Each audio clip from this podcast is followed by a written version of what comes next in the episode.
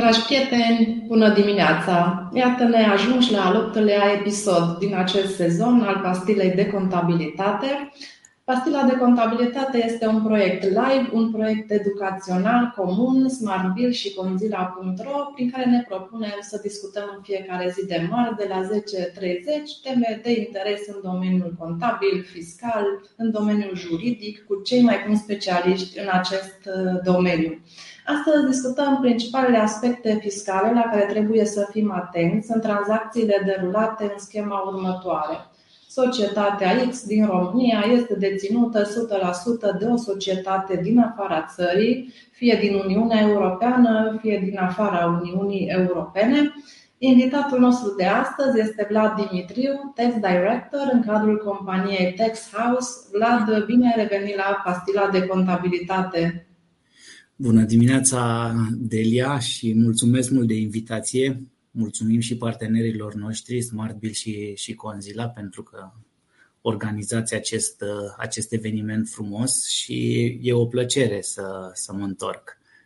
A devenit deja așa o tradiție să ne vedem cel puțin o dată pe an spre sfârșitul anului și e foarte bine, mă bucură aceste întâlniri. Chiar dacă nu ne putem vedea audiența, dar sunt sigur că cei de acasă sau de la birou ne urmăresc și aducem puțin mai multă claritate în viața profesională de zi cu zi. Și noi ne bucurăm de fiecare dată să te avem alături. Avem din ce în ce mai multe persoane care ne urmăresc. Dacă nu puteți să urmăriți evenimentul live, acesta este disponibil sub forma unei înregistrări pe pagina de YouTube, pe canalul de YouTube al SmartBill. Le puteți urmări de fiecare dată și inclusiv în varianta podcast. Vom reveni noi și cu linkurile unde puteți să găsiți toate aceste înregistrări. De asemenea, puteți să adresați întrebări pe pagina de Facebook a SmartBill, pe canalul de YouTube, pe pagina de LinkedIn sau în mod anonim în linkul disponibil în Google Drive. Aici le vom prelua pe măsura discuției și vom încerca să răspundem la cât mai multe dintre ele. Acum, revenind puțin la tema noastră, aș descrie puțin topicul, schema aceasta în care multe societăți din România sunt deținute integral, 100% de către societăți nerezidente. Le putem găsi în diverse domenii de activitate, de multe ori în servicii, este cazul IT-ului, dar și în domeniul producției. De regulă, societatea din România vinde produsele sau serviciile către societatea mamă nerezidentă, care la rândul ei vinde produsele la clientul final. În plus, societatea din România poate primi împrumuturi de la societatea mamă, cel puțin în primii ani de funcționare, le rambursează, iar când ajunge pe profit trimite și dividende către societatea mamă. În toată această complexitate, care sunt principalele aspecte la care ar trebui să ținem cont în acest model de business și dacă cumva diferă în situația în care societatea mamă este rezidentă în Uniunea Europeană sau în afara ei? Da, așa cum bine punctai și tu, este un model de business foarte des întâlnit, atât în zona serviciilor, cât și în zona de producție, și este aplicat la nivelul foarte multor firme care sunt prezente pe piața din România și mai departe acționariatul este nerezident.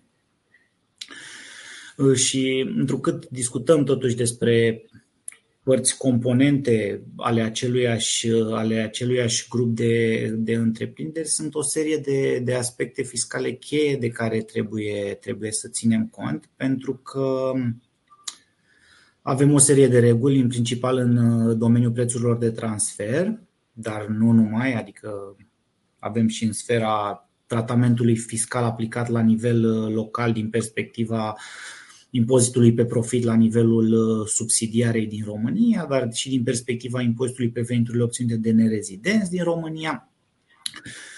Și atunci, și bineînțeles, lucrurile acestea sunt verificate din ce în ce mai des și de către ANAF. Adică auzim probabil în ultimii ani tot auzim deductibilitatea serviciilor cu management, serviciile intragrup, multinaționalele mută profitul, multinaționalele fac, multinaționalele trec și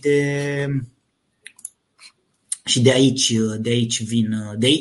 practic aici este izvorul tuturor acestor aspecte. Revenind la întrebarea ta și la ce ar trebui să avem în vedere, în primul rând ar trebui pe partea de ce livrează, prestează societatea din România, ar trebui să vedem exact care sunt funcțiile societății din România, care sunt riscurile pe care și le asumă societatea din România în raport cu societatea mamă nerezidentă către care furnizează sau livrează serviciile și produsele, iar în funcție de acestea ar trebui stabilit prețul la care să se comercializeze, pentru că discutând despre o tranzacție între persoane afiliate, trebuie să ne ducem către principiul valorii de piață, iar prețul trebuie să fie comparabil cu cel la care am vinde către un independent. Iar în România, de preferat este să rămână și o marjă de profit pentru societatea din care prestează și angajează costurile. Asta ar fi pe scurt, în linii mari, despre ce pleacă, să zicem, din România, adică ca și livrare de bun sau prestare de servicii. De altă parte, trebuie acordată atenție și către zona de servicii, finanțări care vin către societatea din România, pentru că, cum spuneai și tu, modelul de business presupune ca cel puțin în primii ani de activitate societatea să fie finanțată de către grup și de către societatea mamă. Și aici, la fel, vorbim despre împrumuturi care de cele mai multe ori sunt purtătoare de dobânzi. Și aici trebuie acordată o analiză sporită, pentru că la fel discutăm despre niște reguli specifice de deductibilitate, discutăm despre un nivel al dobânzii adaptat la condițiile pieței. Iar pe de altă parte, când ajungem în momentul în care societatea începe să realizeze profit și distribuie dividende, la fel trebuie să vedem cum tratăm din punct de vedere fiscal în România, la nivelul subsidiarei, dividendele care pleacă din România către diverse jurisdicții. Și da, bineînțeles, este o diferență dacă avem o țară din Uniunea Europeană, unde regulile sunt un pic mai armonizate și avem anumite directive, atât pe zona de împrumuturi dobânzi și redevențe între societăți afiliate, cât și pe zona de dividende, și avem un tratament fiscal, să spunem așa, unitar. Dacă discutăm despre o țară care este din afara Uniunii Europene, trebuie să vedem care este jurisdicția în care sunt înregistrate. Cumva aici nu există o regulă generală care se potrivească tuturor. Practic trebuie să aplici în funcție de rezidența societății mamă reguli distincte. Da, exact. Adică, cum ziceam, când avem Uniunea Europeană, lucrurile sunt un pic mai clare pentru că avem deja creat un cadru. Când nu avem Uniunea Europeană, trebuie să mergem să vedem țară cu țară și să vedem în primul rând dacă avem sau nu convenție de evitare a dublei impuneri și dacă avem, ce prevede acea convenție, atât pe zona de redevențe, dividende, dobânzi, servicii, iar dacă nu avem, trebuie să ne conformăm și să aplicăm doar legislația locală. Iată că aceasta este un caz în care, deși din punct de vedere contabil, mă refer strict la partea de contabilitate, ar fi un lucru ușor să realizez contabilitatea unei astfel de societăți, datorită numărului mic de tranzacții, aș putea spune. Iată că din punct de vedere fiscal, situația e mult mai complexă și necesită o investigare mai atentă a regulilor specifice. Exact. Adică trebuie să ieșim puțin din zona pur contabilă a înregistrărilor și să facem și o analiză ceva mai profundă, adică pe zona de funcții, de riscuri asumate de societatea din România în raport cu societatea nerezidentă. Da, vorbeai puțin mai devreme despre finanțări. În ce privește finanțarea societății din România prin intermediul unui contract de împrumut de la societatea nerezidentă, aici la ce aspecte fiscale trebuie să fim atenți? Împrumutul acesta, ai mai menționat și tu mai devreme, dacă poate fi sau nu purtător de dobândă și dacă e purtător de dobândă, ce tratament fiscal ar trebui să aplicăm acestor plăți de dobânzi către nerezidenți? Da, așa este. Am pomenit mai devreme pentru că este o practică uzuală în aceste modele de business să se acorde finanțări către societatea din România.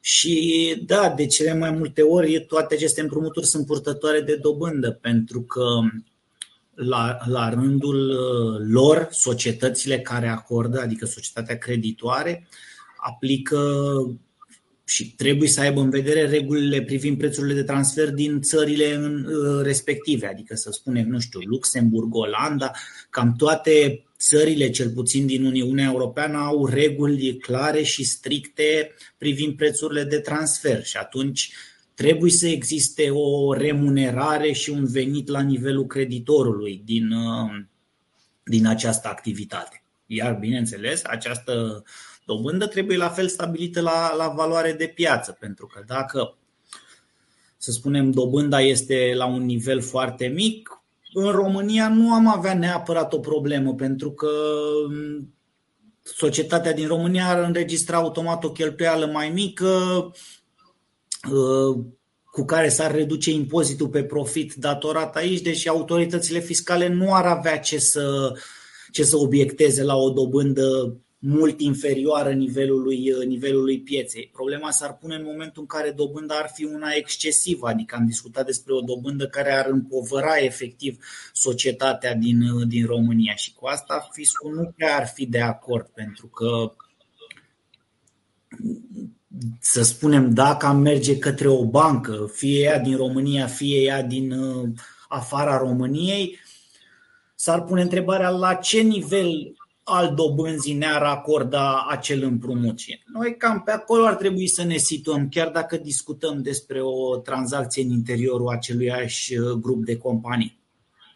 Deci, da, este un lucru dificil să stabilești dobânda pieței. Trebuie să te raportezi la bănci, doar că nu în toate cazurile societatea din România, cel puțin în primul an, ar fi eligibilă la un împrumut. Deci e un lucru dificil și un lucru care trebuie analizat cu atenție. Da, așa este, dar există baze de date atât la nivel de Banca Națională a României, care furnizează informații privind nivelul minim al dobânzii pentru diverse tipuri de împrumuturi.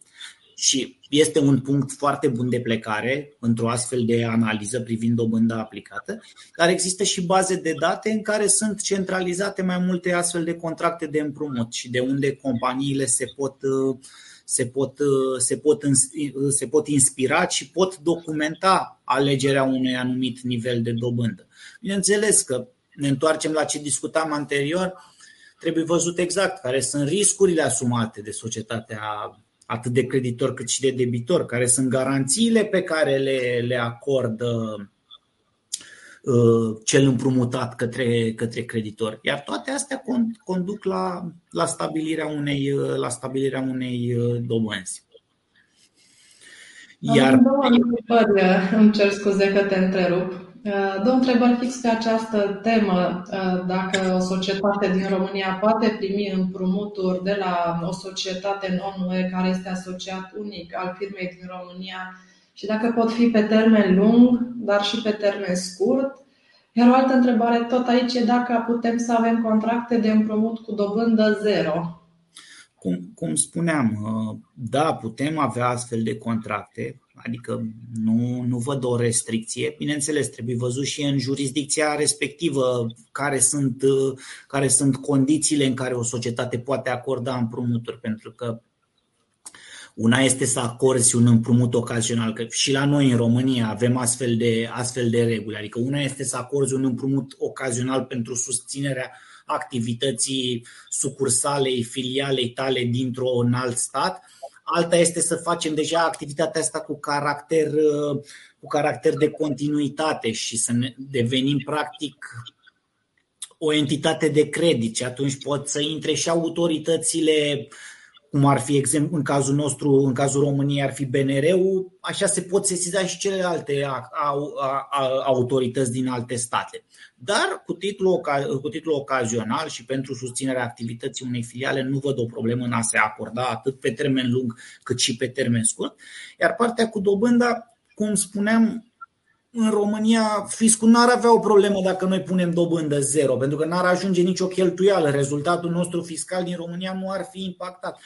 Dar s-ar putea ca autoritățile din alte state și acum fiind non-UE, nu-mi dau seama din ce jurisdicție, dar să spunem Statele Unite ale Americii, cu siguranță au reguli privind prețurile de transfer și cam toate țările membre ale OECD care au aderat la aceste standarde au reguli clare privind prețurile de transfer și atunci nu cred că societatea din afară ar avea un interes să acorde împrumutul fără dobândă.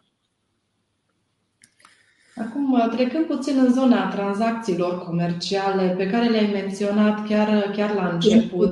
Un singur punct aș mai aminti că am trecut repede și o singură chestie e important, adică la dobândă, pe lângă faptul că ea există, trebuie văzut cum o tratăm atât din perspectiva impozitului pe profit, pentru că știm foarte bine, avem niște reguli clare privind nivelul dobânzii, care acum este inclusă în așa numitele costuri ale îndatorării și sunt deductibile limitat, avem acele plafoane 1.000.000 de euro și suplimentar 30% dintr-un EBITDA ajustat fiscal.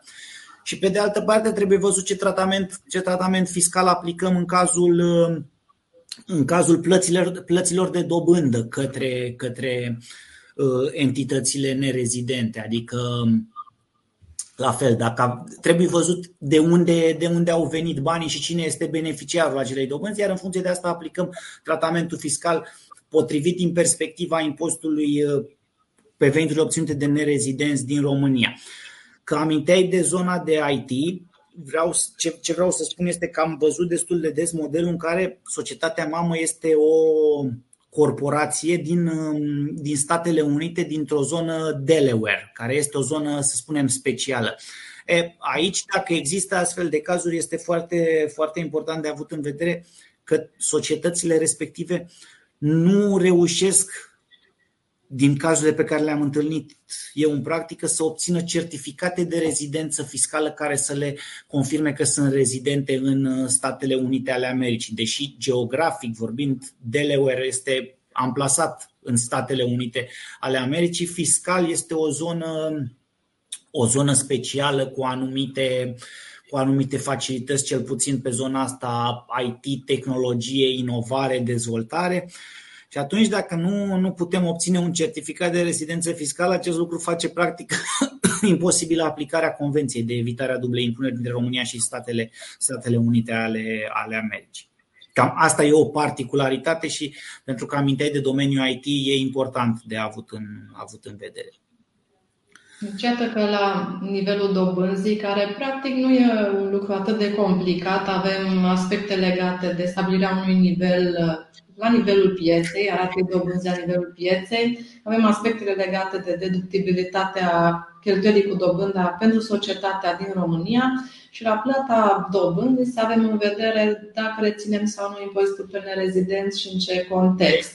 Exact. Și trebuie să mai avem în vedere și ce înseamnă plată din perspectiva impozitului pe veniturile obținute de nerezidenți din România, pentru că plata nu este doar efectiv că am realizat un transfer din contul bancar, ci avem reguli specifice care ne spun că este asimilată plata, inclusiv capitalizarea în contul de principal al împrumutului, cât și capitalizarea în capitalul social, adică se face acea conversie din datorie în capital social. Și dacă convertim și dobândă, din perspectiva impozitului pe veniturile obținute de nerezidenți, ea este asimilată plății și trebuie să ne întoarcem la analiza despre care aminteam anterior și să vedem în relația cu ce companie, din ce stat am efectuat această așa numită plată de dobândă.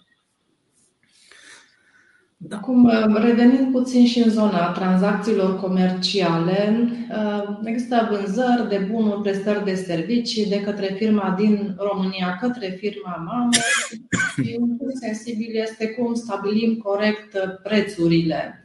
Și tot aici, pentru că este un singur client, putem avea riscuri în ce privește acest fapt că avem un singur client, societatea mamă. Faptul că avem un singur client în mod direct nu atrage neapărat un risc atâta timp cât putem să documentăm această relație, să spunem, de dependență cu societatea mamă și trebuie să ne asigurăm că, ce spuneam și anterior, în funcție de funcțiile și de riscurile, adică acea analiză funcțională a societății din România, aplicăm un preț corect și păstrăm o marjă de profit care trebuie determinată și la nivelul societății din România. Adică nu putem doar să angajăm costuri și să vindem la un preț inferior costului de producție, să spunem, sau la un preț egal. Pentru că atunci, da, ne mutăm într-o zonă de riscuri, pentru că nici autorităților fiscale din România nu li s-ar părea un model de business care să genereze beneficii economice pentru societatea din România, acesta în care nu ar avea un avantaj economic din tranzacțiile respective. Și da, mai există și alte riscuri privind cu bătaie mai lungă în funcție de modelul de business. Există riscul ca în anumite cazuri, în funcție de cum sunt, negociate contractele, cum sunt stabilite lucrurile cu societatea mamă, să se interpreteze cumva că societatea din România ar fi, de fapt, din punct de vedere fiscal, o prelungire a societății din afară, acest concept de sediu permanent, sediu fix. Și au mai fost niște cazuri, dar aici este foarte particular și trebuie văzut efectiv de la caz la caz cum arată lucrurile în practică, cum sunt documentate din punct de vedere contractual și ce face mai exact societatea din România prin angajații proprii și cum își desfășoară activitatea. Dragi prieteni, așteptăm în continuare întrebările dumneavoastră. Eu voi trece la capitolul dividende. Ce aspecte fiscale trebuie să avem aici în vedere la capitolul dividende, datorăm sau nu impozit și în baza căror documente dividendele către societatea mamă? Da, în primul rând, pentru a vorbi de dividende, trebuie să vorbim despre un profit din care să putem distribui acele dividende. Asta ar fi primul test, să spunem, pe care îl facem la nivelul societății din România, dacă este posibilă o astfel de distribuire de dividende. Dacă situația financiară a societății ne permite și dispunem de un profit pe care îl putem distribui, atunci se procedează la această distribuire de dividende, care din punct de vedere formal se face în baza situațiilor financiare anuale sau trimestriale, pentru că de curând avem posibilitatea de a distribui și dividende interimare pe baza situațiilor financiare trimestriale, iar ulterior, în baza situațiilor financiare, se întocmește o hotărâre AGA în baza căreia are loc distribuirea dividendelor. Ulterior, trebuie, bineînțeles, analizat cum tratăm din punct de vedere fiscal această plată și distribuire de dividende de la nivelul societății din România, pentru că dividendele sunt și ele printre veniturile obținute de nerezidenți din România, care fac obiectul impozitării cu venituri obținute de nerezidenți din România, adică acel withholding tax. Și la fel ne întoarcem și verificăm dacă avem o societate nerezidentă, trebuie văzută care este rezidența fiscală. Dacă discutăm despre societate din Uniunea Europeană, lucrurile sunt destul de clare pentru că avem o directivă europeană, directiva mamă-fică, care este o directivă din anul 2011, chiar așa se numește, mamă-fică, și care ne spune că în anumite condiții, adică avem o condiție de deținere de capital social 10% și pentru o perioadă neîntreruptă de un an de zile, condiție privind impozitul pe care îl datorează societatea nerezidentă către care ajung dividendele în țara în care este rezidentă, o declarație pe proprie răspundere dată de societatea nerezidentă, iar în baza acestor condiții și documente se ajunge la concluzia că dividendele din România ar fi neimpozabile la nivelul societății care le distribuie. Avem și această directivă, avem și transpunerea ei în codul fiscal, la capitolul privind impozitarea nerezidenților. Deci să zicem că lucrurile sunt destul de simple în cazul dividendelor distribuite către societățile din Uniunea Europeană. Avem și alte state, cel puțin Elveția, care a încheiat cu țările din Uniunea Europeană o convenție similară acestei directive, chiar dacă Elveția nu face parte din Uniunea Europeană. Bilateral s-a negociat un instrument juridic în care să se aplice același regim favorabil dividendelor distribuite către societățile mamă din Uniunea Europeană. Deci și acolo am putea merge pe această variantă. În cazul în care nu discutăm despre societăți rezidente din punct de vedere fiscal în Uniunea Europeană, trebuie să mergem către convențiile de evitare a dublei impuneri și să vedem care este cota și cum sunt impozitate dividendele în baza convențiilor de evitare a dublei impuneri, pentru că legislația fiscală din România ne permite să aplicăm cota cea mai favorabilă dintre legislația națională, unde știm foarte bine că pentru dividende avem o cotă de impozitare de 8%, convențiile de evitare a dublei impuneri și directivele europene, dar directive europene care, așa cum spuneam, sunt aplicabile strict pentru societăți membre ale Uniunii Europene. În funcție de partea de verificarea acestor condiții cu Convenția de evitare a dublei impuneri, vedem tratamentul fiscal pe care îl aplicăm și în ce cotă reținem impozitul pe dividende. Dacă vorbim despre o impozitare în baza Convenției de evitare a dublei impuneri, avem automat nevoie și de un certificat de rezidență fiscală valabil emis de autoritățile fiscale din statul în care este rezident societatea către care distribuim dividende, pentru că acel document ne confirmă din punct de vedere formal că societatea este rezidentă în statul respectiv. Dacă discutăm despre țări cu care nu avem încheiate convenții de evitare a dublei impuneri, mergem pe cota din legislația națională și reținem 8% în cazul dividendelor. Cam astea ar fi particularitățile în cazul dividendelor. Între timp am mai primit mai multe întrebări. Una dintre ele la care tocmai am răspuns, doar o citesc. Unde se pot regăsi societatea mamă poate să primească dividende de la societatea fiică din România? Dacă da, care este modul de impozitare, având în vedere faptul că sunt nerezidenți? Este tocmai întrebarea la care am răspuns anterior. O altă întrebare este dacă există o anumită marjă considerată de siguranță la vânzare, dacă folosim la facturare un preț de cost plus 5% este suficient din punct de vedere fiscal?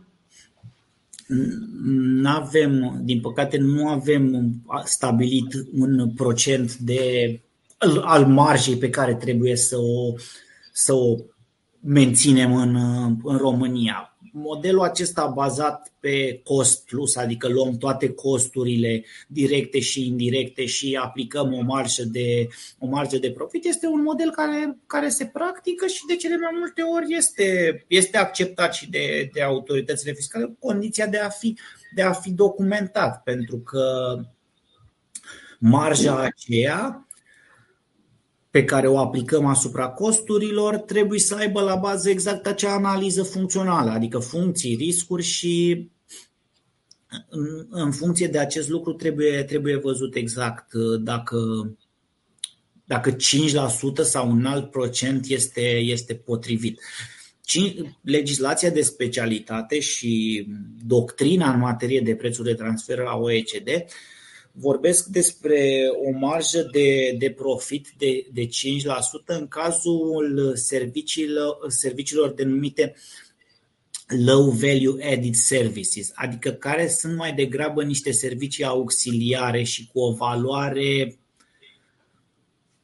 sau cu o importanță nu capitală, adică dacă discutăm despre niște servicii administrative, să spunem mai degrabă pe care o societate, în cazul nostru din România, le-ar presta către un nerezident afiliat, membru al aceluiași grup. Dacă totuși discutăm despre servicii legate de business-ul principal sau livrări de bunuri de care depinde activitatea grupului respectiv, este posibil ca acel 5% să nu mai fie interpretat ca un procentaj foarte, foarte corect. De asta trebuie întocmit dosarul prețurilor de transfer și trebuie documentat acel nivel. Dar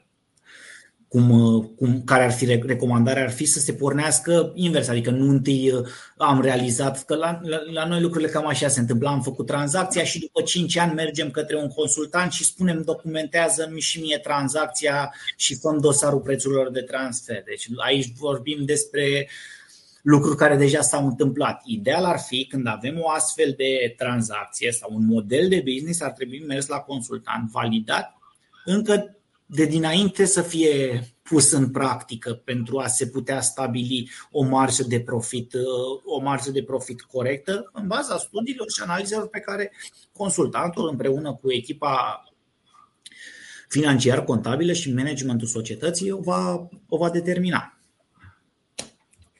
Revenind puțin în sfera obligațiilor declarative, ce obligații avem în ce privește declararea tranzacțiilor cu nerezidenți, respectiv a impozitului reținut? Da, avem anumite obligații declarative și în această zonă. Avem în primul rând declarația 207, care este declarația informativă privind impozitul reținut la sursă sau veniturile scutite pe beneficii, în cadrul căreia vom declara toți beneficiarii de venit pentru care am avut obligația de reținere la sursă, precum și pentru anumite venituri scutite de impozit. Este o declarație informativă, dar care nu ar trebui ignorată, pentru că practic prin această declarație noi menționăm care a fost tratamentul fiscal aplicabil veniturilor obținute de nerezidenți din România, pentru care noi am fi avut obligația de reținere la sursă, precum și dacă veniturile respective au fost sau nu scutite de impozitare din România și în baza cărui instrument juridic, adică directivă europeană, convenție de evitare a dublei impuneri. Și este un document, o declarație importantă. Ea se depune până la finalul lunii februarie, dacă mi-aduc bine aminte, a anului următor celui în care s-au făcut plățile. Adică dacă acum suntem în 2023, termenul de depunere a declarației aferente anului 2023 ar fi la finalul lunii februarie anului 2024.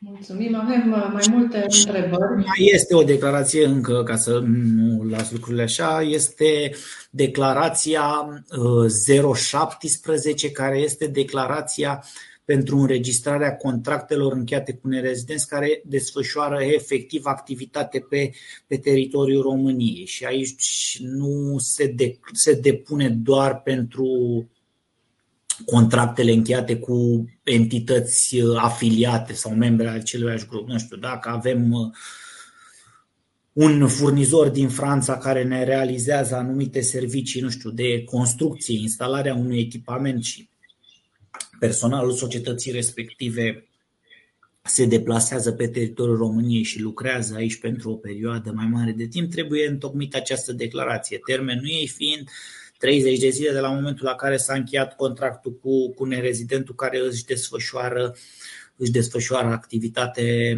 în România. Și deși poate părea nu foarte importantă această declarație, pentru că și de multe ori, să spunem, nu este avut în vedere, uităm să o depunem, ea are o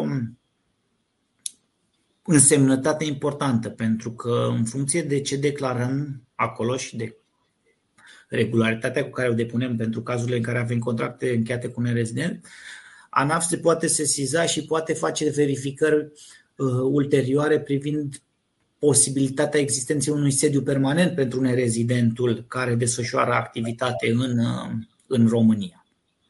Și atunci trebuie completată, ori de câte ori apar astfel de cazuri, și completată cu atenție, pentru că îi putem crea anumite de servicii partenerului nostru comercial în funcție de cum completăm.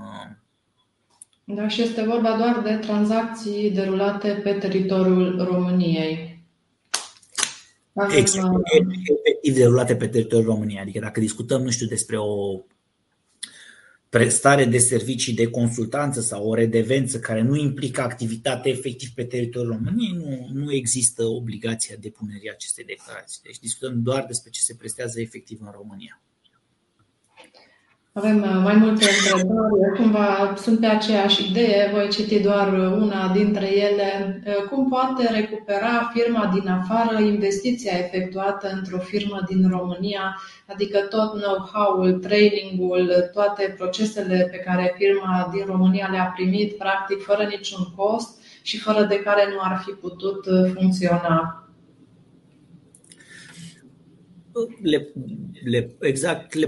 Exact așa le poate recupera, depinde de ce discutăm. Dacă discutăm despre un transfer de know-how, de cunoștințe, de drepturi privind utilizarea unui anumit brand, a unei mărci, a unei tehnologii, atunci se pot îngloba sub forma unei redevențe. Dacă discutăm despre servicii continue de instruirea personalului, de administrare, sunt sub forma unor servicii de consultanță.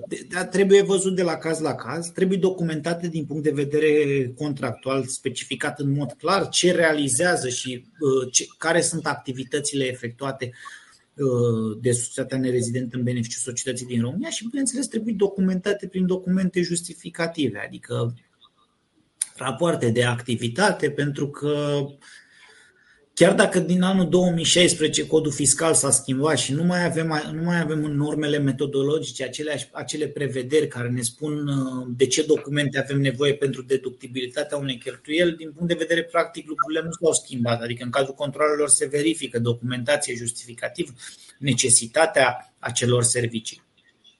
Și aici este o linie destul de fină, adică între a stabili în beneficiu cui au fost ocazionate și înregistrate acele costuri, dar strict în beneficiu societății din România sau în beneficiu grupului. Și aici intrăm într-o dezbatere foarte amplă și de cele mai multe ori lucrurile acestea sunt intens analizate de către ANAF în cadrul controlelor fiscale și se ajunge de cele mai multe ori la refuzarea deductibilității acestor cheltuieli, pe motive că societății nu i-ar fi fost necesare aceste costuri, societatea ar fi avut personalul necesar intern să realizeze activitățile prestate de grup, lipsa documentării documentelor justificative și sunt foarte multe astfel de cazuri, adică inclusiv multe ajung în instanță, avem decizii definitive, unele favorabile contribuabililor, altele în favoarea ANAF-ului. Trebuie, la fel, văzut de la caz la caz, nu este o rețetă, o pastilă magică pentru toată lumea. Trebuie văzut efectiv. Dar, da, mi se pare onest și corect ca societatea mamă să își recupereze investiția și nu doar investiția financiară, să spunem, ci investiția de know-how fără de care societatea din România nu și-ar fi putut desfășura activitatea. Dar în limitele decente și documentate, pentru că dacă discutăm despre o împovărare a societății din România, lucrurile ies un pic din sfera normalului și ajungem să ne confruntăm cu anumite riscuri. Trecând puțin și la TVA, ce aspecte fiscale ar trebui să știm în astfel de tranzacții dintre afiliați din perspectiva TVA-ului? Din perspectiva TVA-ului sunt două direcții. Dacă, să spunem, livrăm bunuri către un nerezident, să spunem Uniunea Europeană, avem stabilite prin codul fiscal și ordinele de aplicare, avem stabilite documentele care stau la baza aplicării scutirii de TVA. Pentru că o livrare de bunuri intracomunitară din România este scutită de TVA atât timp cât sunt îndeplinite anumite condiții. Și avem nevoie de dovada transportului, avem nevoie de un cod valid de TVA al beneficiarului dintr-un stat membru al Uniunii Europene, iar recent au fost introduse condiții suplimentare privind declararea corectă în cadrul declarațiilor privind tranzacțiile cu nerezidenți 390, dovezi privind asigurarea transportului și cam orice lucru, orice alte documente și justificări care să ne arate că bunurile au părăsit teritoriul României și au fost livrate către un partener comercial adică și aici nu mai contează că este afiliat sau neafiliat. Dacă discutăm despre o tranzacție, o livrare în afara României, trebuie să acordăm atenție foarte mare justificărilor privind faptul că bunurile au fost expediate într-un alt stat membru și nu de puține ori au existat probleme și pe această zonă pentru neîntocmirea corectă sau păstrarea documentelor justificative și impactul este unul destul de mare pentru că trebuie să ne gândim că dacă desfășurăm exclusiv tranzacții de livrare de bunuri către o firmă din grup, să spunem din Germania sau din Franța, iar noi nu acordăm suficientă atenție justificării privind aplicarea scutirii de TVA și considerăm că prin efectul legii această tranzacție ar fi scutită de TVA. În cazul unui control putem să discutăm despre sume foarte mari, pentru că trebuie să ne gândim că la toată cifra noastră de afaceri, pe ultimii 5 ani sau pe cât se face controlul, fiscul poate veni și ne poate pune TVA românesc de 19% pentru că nu am putut documenta faptul că bunurile n-au plecat din România, faptul că CMR-urile, care sunt documentele acelea de transport, nu sunt întocmite corect și atunci discutăm despre lucruri serioase și semnificative. Pe de altă parte, dacă societatea din România este în poziția de a primi servicii, să spunem, de la firma din afara României, servicii intragrup mai ales, ce vorbeam și mai devreme despre recuperarea investițiilor și facturarea de servicii redevențe. Practica ANAF este una în care, deși impozitul pe profit și TVA-ul se judecă după reguli distincte, adică avem capitole separate în codul fiscal și reguli în baza cărora analizăm deductibilitatea unei cheltuieli versus dreptul de deducere din perspectiva TVA. Abordarea ANAF este aceea că atunci când o cheltuială, să spunem avem servicii de management prestate de o entitate din Italia, este că atunci când cheltuiala se consideră nedeductibilă, automat și TVA-ul, chiar dacă taxare inversă, TVA-ul deductibil, să fie considerat să se considere că nu aveam drept de deducere. Și efectul este acela că noi am înregistrat taxare inversă pentru cheltuiala respectivă, pentru serviciile respective. Fiindu-ne refuzat dreptul de deducere, vom rămâne cu un TVA colectat. Și atunci trebuie să e ca și cum am plătit TVA pentru serviciile respective, ceea ce nu este corect, pentru că, în primul rând, cum spuneam, discutăm despre reguli diferite în baza căruia trebuie analizat tratamentul de TVA în raport de cel din perspectiva impozitului pe profit. Și există inclusiv jurisprudență la nivelul Curții de Justiție a Uniunii Europene pe acest subiect, interpretări oficiale acordate de autoritățile fiscale din România care confirmă acest lucru, că nu putem extrapola un tratament fiscal de la o taxă, adică impozit pe profit, și pentru alte taxe, cum este TVA-ul. Avem o întrebare de la doamna Raluca Popa pe YouTube. Dacă s-a omis declararea unui contract efectuat de o societate nerezidență, nu s-a depus acel formular 017, cum trebuie procedat? Acum, în mod normal, el ar trebui depus chiar și cu întârziere, riscăm probabil o amendă pentru nedepunerea la termen. Deci ar fi bine să se depună acel formular, dar trebuie văzut și practic ce a presupus acel contract cu nerezidentul. Adică dacă am discutat despre o tranzacție izolată realizată acum 6 ani sau 5 ani și nerezidentul a venit pentru o săptămână în România, nu spun că n-ar mai trebui depus, dar trebuie puse un pic lucrurile în balanță. Dar dacă discutăm despre activități recurente prestate de nerezident pe teritoriul României, da, recomandarea este clar să se depună împreună cu contractul către autoritățile fiscale.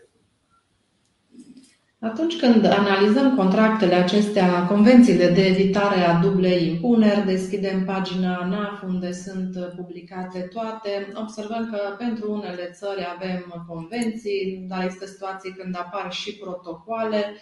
Pe care din acestea două le urmărim? Pe care ar trebui să o citim? Ar trebui citite ambele în cazul în care discutăm despre convenții de evitare a dublei impuneri care au și protocoale, trebuie analizate ambele documente, ambele instrumente bilaterale, pentru că inclusiv în convenție este posibil să ni se facă trimitere către protocol.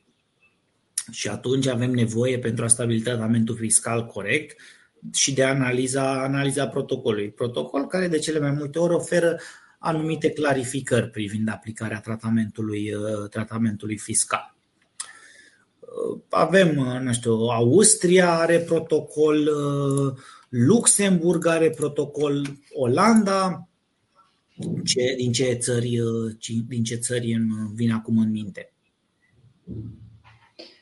Acum, în ce privește dosarul prețurilor de transfer, dacă am putea trece și prin acest domeniu care, iată, are impact în descrierea situației, acea cu firma din România deținută 100% de către firma din afara țării. Aici ce ar trebui să documentăm, ce tipuri de tranzacții ar trebui să analizăm, să documentăm din tot ce am discutat până în acest moment? Ce cuprindem în această analiză? Cuprindem cam toate tranzacțiile pe care le realizăm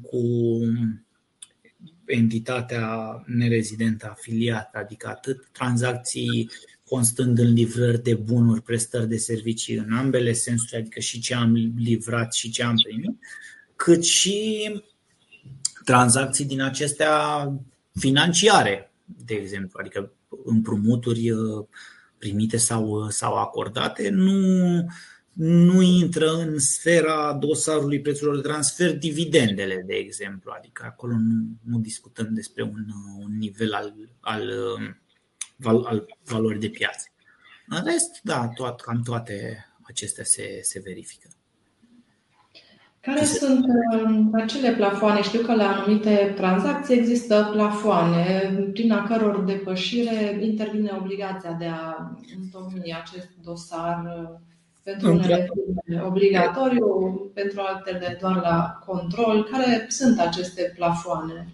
Într-adevăr, avem ca bază legală, avem ordinul 442 pe 2016, prin care sunt stabilite aceste plafoane și în primul rând trebuie să ne uităm la încadrarea din punct de vedere fiscal a contribuabilului analizat, adică dacă este în categoria cu marilor contribuabili, contribuabililor mijlocii sau contribuabililor mici, iar pentru marii contribuabili care depășesc anumite plafoane, revin asupra lor imediat, adică depășesc oricare dintre aceste plafoane din tranzacțiile cu toate societățile membre ale acelui grup, nu doar către societatea mamă, de exemplu, dar și trebuie cuprinse inclusiv alte tranzacții și cu alte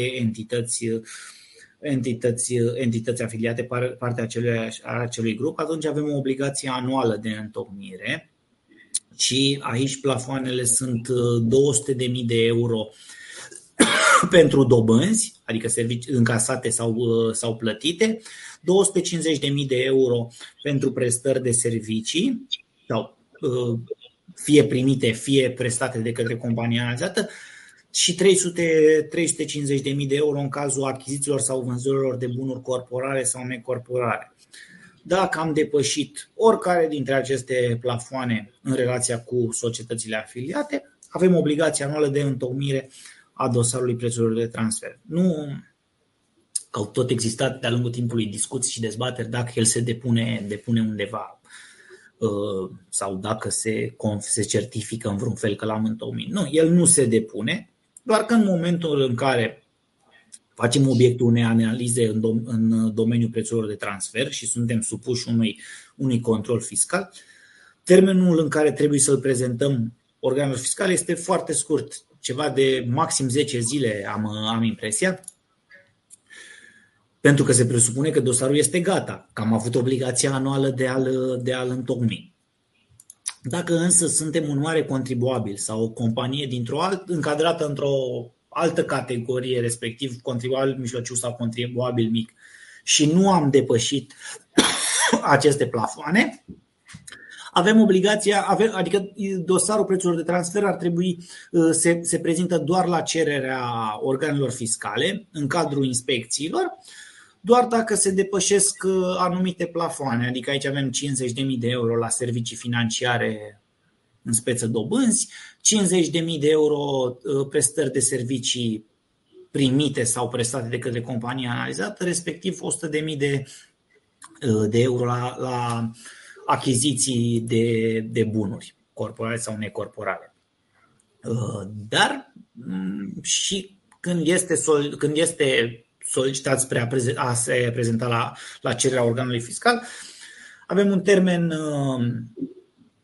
maximal de 90 de zile, adică avem 60 de zile standard și putem să mai solicităm o prelungire a acestui termen.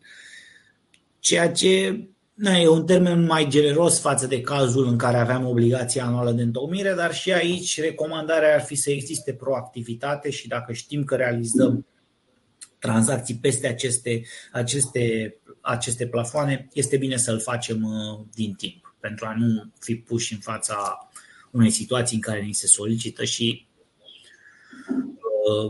nu găsim disponibilitate, nu avem toate datele pregătite, deci ar trebui făcut un pic de exercițiu proactiv pentru astfel de cazuri. Mulțumim. Am primit o întrebare interesantă. În cadrul unui grup, firma mamă din Germania suportă pentru filiale anumite costuri în cursul anului, licențe cumpărate la nivel de grup, training-uri, pe care apoi le distribuie ca și cost la fiecare dintre aceste filiale în funcție de anumite criterii. Sunt cu risc aceste distribuiri de costuri, ce documente justificative ar trebui să păstrăm? Cred că se face referire la refacturările de costuri, care sunt chiar frecvente în cadrul grupurilor. Și sunt normale, adică firma mamă din Germania nu ar avea de ce să păstreze acel cost la nivelul ei și ar trebui să-l distribuie proporțional către societățile din grup. Dar este nevoie de documentare și ar trebui găsită în primul rând o cheie de alocare în baza căreia sunt distribuite acele costuri. Adică mă gândesc, să spunem, la anumite licențe, programe informatice. Poate o cheie de alocare rezonabilă în acest caz ar fi fix numărul utilizatorilor din țara respectivă care beneficiază de acea licență, adică iar în funcție de asta să se distribuie, pentru că dacă într-o parte într-o țară este utilizat de 2 persoane, iar în altă țară este utilizat de 50 de persoane, nu putem să avem o distribuire, o refacturare în cote egale, ci ar trebui stabilit în funcție de acest criteriu rezonabil. Iar ca documente justificative ar